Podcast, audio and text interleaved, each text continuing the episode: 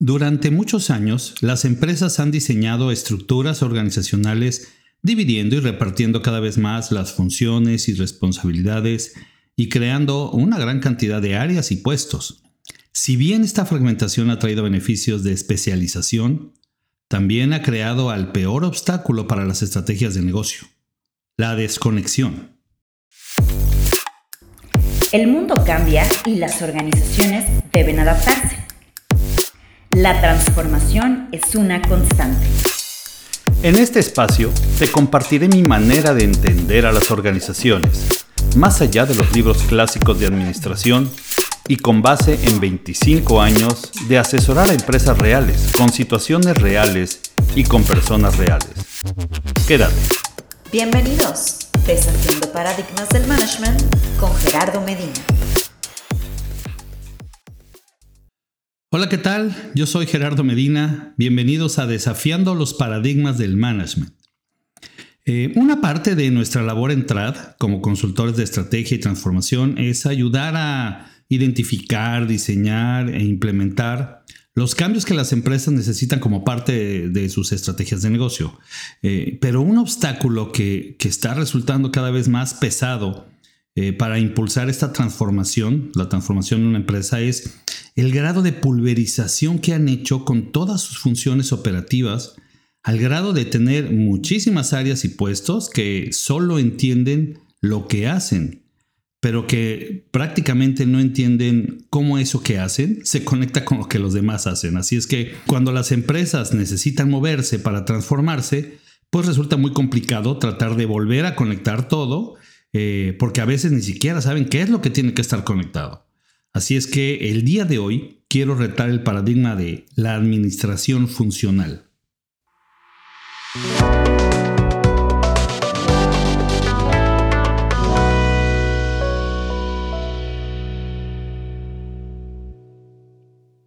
Con administración funcional me refiero a la manera en cómo las empresas trabajan a partir de las funciones que tiene cada área, cada una de sus áreas o cada puesto, eh, y esto es lo que genera pues, que cada área vea solamente su pedacito, donde generalmente está muy señor. Es decir, se planea, se organiza, se dirigen y se controlan por funciones. Por ejemplo, ¿cómo es la planeación estratégica de una empresa? Piensa en, cómo haces tú la, planeación estratégica o cuando te toca participar en las planeaciones estratégicas de tu empresa. Eh, ¿Qué es lo que haces? ¿Cómo se hace? Yo lo que he observado es que en el mejor de los casos se reúnen los directores de primer nivel para ver lo que cada uno preparó. Y al final, pues cada uno termina con un plan específico para el área que dirige y en el peor de los casos a veces ni siquiera se reúnen. Eh, me ha tocado casos donde el director simplemente lo revisa con cada director de manera aislada, eh, acuerdan objetivos, acuerdan estrategias y al final los demás ni siquiera conocen lo que los otros dijeron.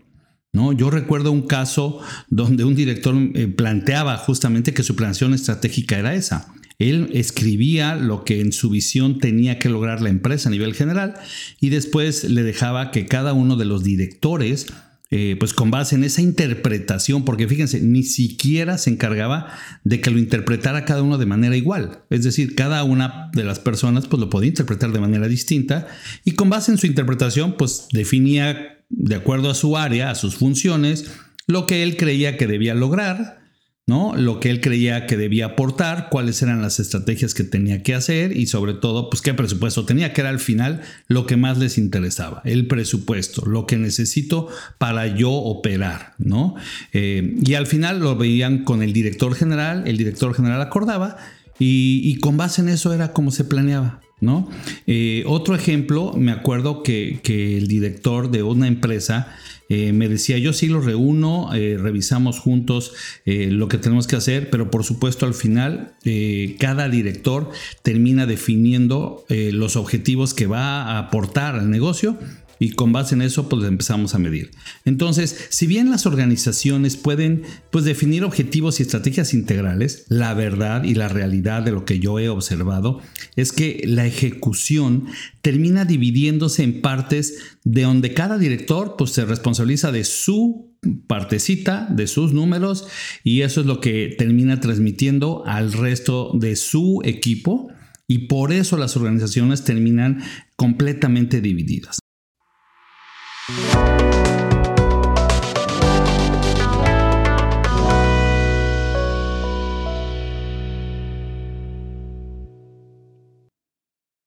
partir de esos objetivos por área, que por cierto, eh, generalmente esos mismos objetivos que tiene el área terminan convirtiéndose en los objetivos individuales con los que se mide el desempeño de los directores y sobre los cuales pues obviamente les otorgan sus bonos anuales. Pues bueno, a partir de esos objetivos, en realidad cada director ya empieza a decidir la manera en que se debe organizar el trabajo en su área.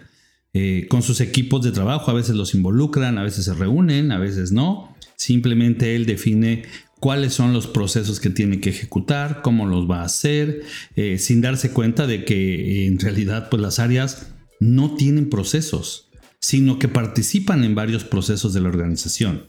Entonces, por supuesto que los definen funcionalmente, solamente lo que me corresponde a mí. Y ahí empieza un, problema, porque los procesos están conectados, pero como nadie se da cuenta de esa conexión, eh, pues cada quien ve de las fronteras hacia adentro y ahí es donde definen lo que quieren hacer, cómo lo quieren hacer y quién lo debe de hacer. Algunos simplemente operan, ¿no? Eh, sin ni siquiera ponerse de acuerdo en cómo. Otros a veces contratan asesoría de consultores o ponen a un área interna que empiece a documentar y generen carpetas y manuales que en realidad pues terminan siendo un folder ahí en el, en el disco duro del jefe, ¿no? O, a veces eh, pues cada área termina decidiendo cómo es que tiene que hacer el trabajo. Por supuesto que también eh, es el director el que termina diciendo cómo se debe estructurar el área, ¿no? su organización, cuál es la estructura organizacional, es decir, qué puestos tiene que tener, qué nivel, qué funciones, eh, y, esto de repente eh, pues empieza a complicar, porque yo recuerdo un caso donde el director de operaciones de una de, mis clientes tenía un área como de 42 personas y tenía 28 puestos. Imagínense, casi, casi tenía un puesto descrito para cada persona. Eh, ¿Por qué? Porque para él era muy importante pues dividir las funciones y aunque había muchas funciones similares, él decía, no, no, estos tienen que ser estos y estos no se tienen que mezclar con estos otros. Eh, y de verdad eh, era un área completamente compuestos completamente pulverizados, ¿no? también recuerdo un cliente que, un par de emprendedores, la verdad es que, con mucho entusiasmo, diseñaron un servicio integral, por ejemplo, para, para, el cuidado de las mascotas, donde pues tenían la tienda, tenían un hospitalito para las mascotas con doctores, eh, tenían una pensión, eh, en fin, ¿no? estética. Entonces tenían varios servicios de manera integral eh, y por supuesto que en la veterinaria pues estaban doctores, ¿no? Eh, en el tema de las pensiones pues, estaban los cuidadores, en la tienda estaban los que vendían. Eh, y cada uno tenía su función especial, pero no tenían el volumen suficiente en realidad para, para, para aprovechar al máximo todo, todo e, ese personal. Los doctores pues tenían una o dos consultas al día, en el mejor de los casos. Había días que no tenían consultas, pero pues no tenían nada que hacer. Los choferes a veces iban y recogían mascotas, regresaban y venían, y, y tampoco de repente tenían tiempos muertos. Los vendedores a veces tenían horas en las que venía la gente en las tardes, en las mañanas no, pero todo el mundo estaba desperdiciado. ¿Por qué? Porque cada uno tenía una función particular y no podían mezclarse. Entonces, esos son ejemplos de cómo de repente, sin mucho criterio, simplemente decidimos que las funciones se tienen que dividir y pulverizar. Y a pesar de que existen muchas metodologías y modelos para saber cómo se deben diseñar estructuras organizacionales, yo mismo eh, he hecho proyectos con mi equipo Entrad de, diseño de estructuras organizacionales. Claro que hay metodologías, hay, hay técnicas para decidir cuál es la mejor estructura organizacional, al final eh, siempre termina siendo la decisión del director de cada área con conocimiento o sin conocimiento, como él decide que es por este enfoque funcional.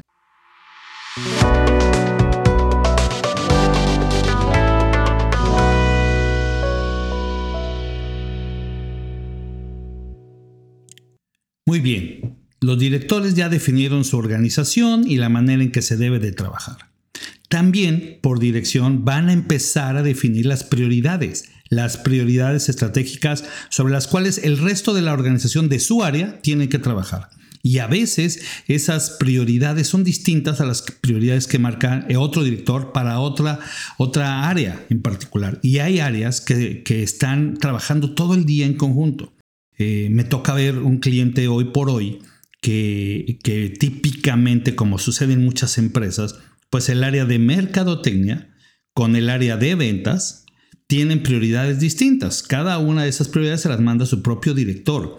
Eh, y a veces las, las, prioridades no están alineadas y buscan cosas distintas. ¿Por qué? Porque persiguen objetivos distintos, porque cada director tiene sus objetivos. ¿No? Eh, quien define las prioridades es el director y entonces todo mundo se empieza a quejar y aquí muchos clientes nos llaman y nos dicen, oye Gerardo, tengo un tema todo mundo trabaja por silos, cada uno trabaja de manera aislada, se coordinan pocas veces las acciones eh, y, y esto es un problema. Y yo siempre les pregunto, ok, ¿cómo les pones objetivos a los directores? Bueno, cada quien tiene sus objetivos, ok, ¿cómo los mides? Bueno, con base en que cumplan sus objetivos. Ok, con base en qué les otorga sus bonos. Y se empiezan a dar cuenta que son los propios directores los que han fomentado que se trabaje por silos porque dejan que cada director resuelva, decida y haga lo que cree que tiene que hacer para cumplir esos objetivos, pero como una vez un ejecutivo de Pemex me comentó eh, muy sabiamente, me decía, a veces lo que es mejor para un área no significa que es lo mejor para la empresa en conjunto. Eh, lamentablemente esto no se alcanza a ver por el enfoque funcional. ¿no? Eh, tengo otro ejemplo muy muy claro donde estábamos trabajando con un cliente haciendo un diagnóstico cultural ¿no? Y le preguntábamos, por ejemplo, a la gente de mantenimiento. Esta era una empresa de transporte, transporte público, por supuesto, donde el área de mantenimiento eh, resulta muy importante porque en caso de que un transporte se, descomponga, eh, pues es el área de mantenimiento el que tiene que rápidamente reparar y poner en marcha nuevamente ese transporte. Ese es su objetivo y se le medía con base en el tiempo en que tardaba en reparar eh, un, autobús y volverlo a poner eh, listo para que estuviera operando. ¿Okay? Por el otro lado tenemos al área de compras. Al área de compras la medían con base en el qué tantos ahorros le generaba para la compañía, qué tan bueno podía tener sus negociaciones con, los proveedores y con base en eso se le medía. Entonces, imagínense un caso eh, que nos pasó donde el director de mantenimiento nos dice, yo tengo aquí la posibilidad de reparar un camión y ponerlo rápidamente en marcha, pero la pieza que necesito que bien me la puede surtir un proveedor que está aquí cerca eh, y que me la entrega de manera inmediata y yo con eso reparo el auto y digo el autobús y mañana lo pongo en marcha, no puedo tener esa pieza porque el área de compras me dice que no le puedo comprar a ese proveedor, que ellos tienen otro proveedor más barato, pero que me entrega la pieza en cuatro o cinco días hábiles. Entonces, imagínense, yo tengo que esperar cuatro o cinco días hábiles para que me llegue la pieza cuando puedo mandar ahorita a alguien a que la traiga y poner el autobús en marcha. Sí, pero los objetivos que tú tienes versus los objetivos que tiene el área de compras están contrapunteados. Pareciera que es sano que cada quien tenga objetivos, pero cuando te das cuenta de estos casos, eh, pues es evidente que esto no funciona así con un enfoque funcional. Tengo otro ejemplo. ¿no? Estábamos haciendo eh, el ajuste del, proceso de, suministro de un, cliente, ¿no? Del área de producción y de repente el, director del, de la gente del área de, logística y distribución me decía que ellos siempre se les complicaba porque tenían que entregar todos los productos en el mes en que se habían hecho las, las facturas. Es decir, si yo produje cierta cantidad de productos, eh, y se hizo la orden de producción en enero, pues yo tenía que entregar ese producto en enero al cliente. Y esto representaba que el último día o los últimos días del mes tenía que contratar transportes extras de proveedores externos para poder cumplir y surtir. Y cuando hacíamos el ejercicio le preguntaba, ¿y por qué tienes que hacer eso? Pues porque es una política de finanzas. Y de repente pues vamos con finanzas y oye, ¿por qué esto? Ah, bueno, es que contablemente para nosotros es más sencillo cerrar el mes completo. Pues sí, para ti es más sencillo cerrar el mes, pero para la gente de distribución le implica un costo adicional, además de un desgaste. Y el problema es que a finanzas la medían en función de qué tan pronto tenía los, la información contable, mientras que a logística pues se le complicaba. ¿no? Y otra vez es un ejemplo de cómo las áreas no se hablan. Cada uno busca lo mejor que puede hacer para cumplir con sus objetivos, pero no se conecta con lo que está pasando eh, con los demás. Eh, y puedo seguir, ¿no? Por ejemplo, otro cliente que estamos trabajando con ellos, que está trabajando un proyecto por una parte de tecnología, está implementando una herramienta tecnológica y por el otro está haciendo un rediseño de procesos. lamentablemente, la tecnología que está implementando va a tener eh, impacto en los procesos que están definiendo. Pero como el proyecto de tecnología lo trae el director de TI y el de procesos lo trae el director de operaciones y no se hablan, cada uno está trabajando por un modelo de trabajo nuevo, pero distinto. Y yo sé que puedo seguir con ejemplos y ejemplos de esta desconexión. Yo podría seguir todo el podcast compartiéndote más, pero también estoy seguro que tú que me estás escuchando, hoy estás viviendo eh, problemas relacionados a este enfoque funcional, a esta desconexión que todo el tiempo está sucediendo, pero que no tenemos tiempo de pararnos y coordinarnos con las otras áreas o ponernos de acuerdo porque justamente cada uno está persiguiendo su propio objetivo. En TRAD, simplificamos la manera de implementar los cambios que tu empresa necesita y obtener resultados visibles en el corto plazo. Sin complicaciones. De una manera práctica pero efectiva Además, nos adaptamos a tus tiempos, recursos y posibilidades con proyectos diseñados a la medida. En TRAD no gestionamos el cambio, lo implementamos.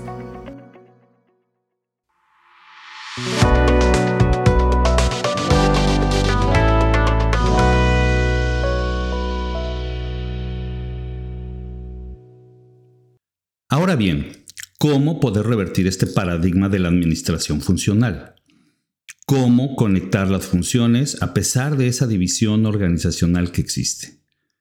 Eh, lo que entrada hemos observado es que no te puedes eh, sentar a esperar a que alguien en el equipo directivo o que el mismo director general un día decida proponer cambios al modelo de administración funcional. Lo que sí puedes hacer es hacer conciencia de las conexiones que existen entre lo que es la función de un puesto con al menos las funciones de los otros puestos con los que más interactúa. En mi libro El nudo organizacional, eh, disponible en Amazon, describo la conexión que existe en todos los componentes de una organización y estoy seguro que al revisarlo te darás cuenta que todo es cuestión de sentarte en equipo con tus compañeros y, entre todos hacer un análisis de las conexiones que hay entre las funciones.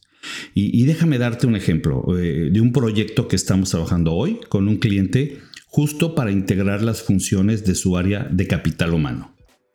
Estamos acostumbrados a tener puestos de reclutamiento, capacitación o desarrollo, compensaciones o nómina, organización, en fin, e incluso algunos más avanzados.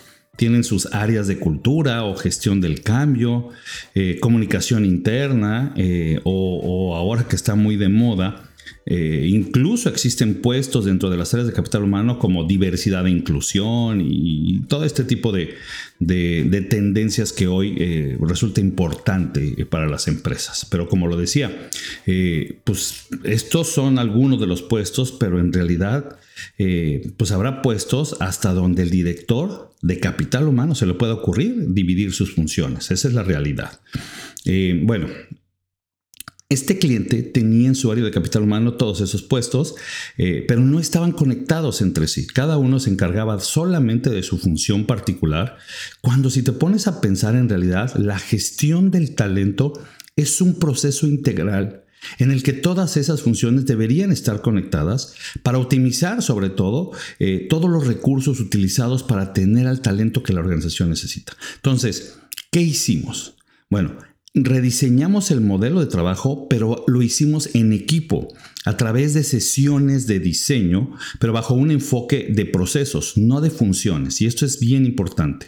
En estas sesiones participaron los principales cabezas del área de capital humano y les ayudamos a ir conectando cada una de sus funciones a partir simplemente de que se sentaran a escuchar lo que hacían los demás. El simple hecho, parece increíble, pero el simple hecho de sentarse todos a conocer lo que cada uno hace fue tan rico, tan valioso, que les dio mucha claridad de la conexión que tenían entre ellos y entre sus funciones. Quedó claro, por ejemplo, que el responsable de diseño organizacional tenía que asegurarse de contar con las estructuras bien diseñadas, pero a partir de los procesos que se ejecutaban a lo largo de la organización y no solo por la voluntad de cada director como lo venían haciendo. ¿no? Debía también eh, asegurarse de que, por ejemplo, contar con los roles y las responsabilidades perfectamente definidas y a través de, las descripciones de puesto claras, eh, poder eh, derivar cuáles deberían de ser los perfiles de que tenían que tener las personas que ocuparan cada puesto. Se acordó que el responsable de reclutamiento tomara esas descripciones y perfiles de puesto para saber a quién debía buscar, en lugar de lo que venían haciendo, que era simplemente preguntarle al área solicitante que le llenara un formato y que le dijera, a ver, dame el perfil. Eh, por su parte, el responsable de compensaciones, por ejemplo, eh, debería basarse en esos perfiles también para definir la evaluación de cada puesto y los tabuladores alineados al mercado.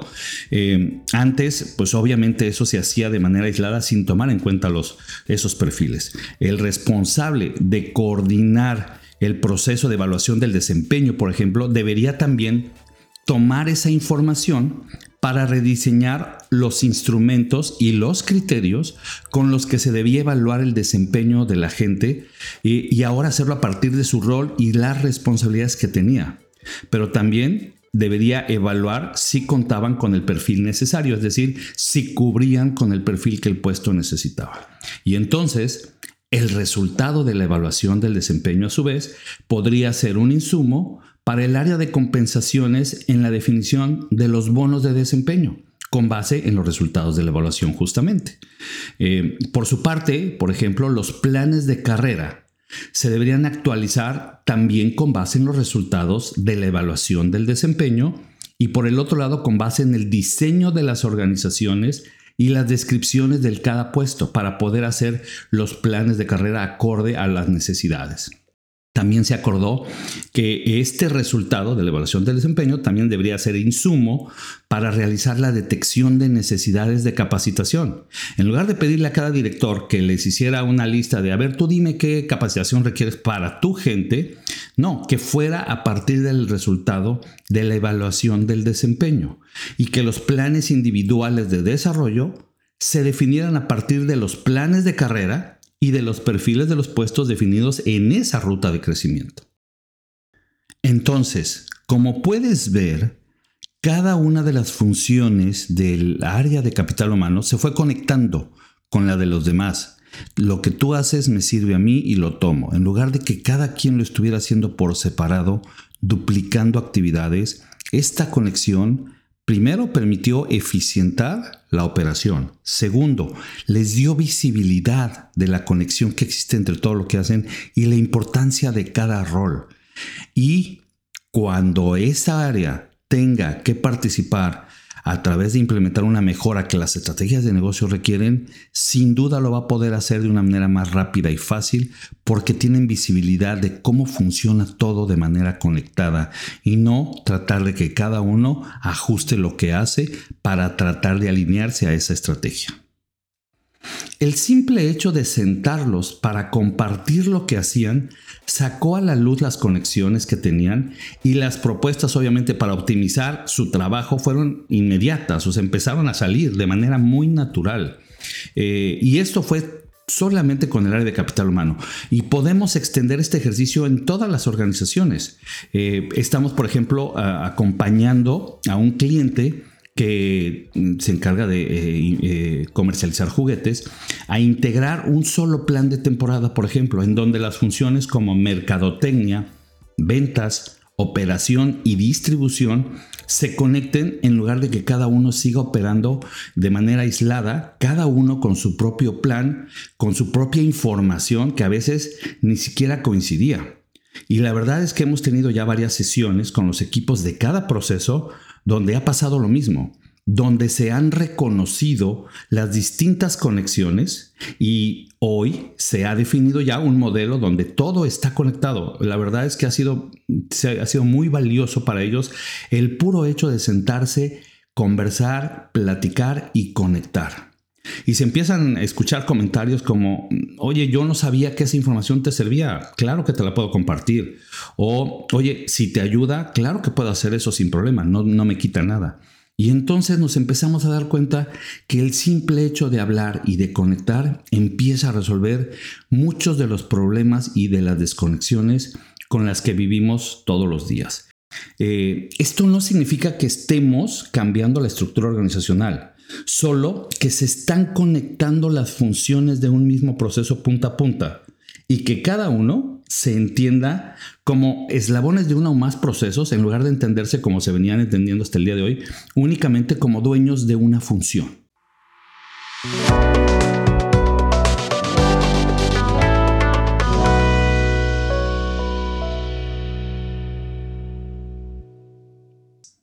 Una empresa que no conecta sus funciones no podrá moverse rápidamente en un mundo tan cambiante. No importa que la empresa tenga una organización con muchas divisiones de funciones. Si la ejecución del trabajo se hace de manera conectada, van a ser capaces de evolucionar en conjunto.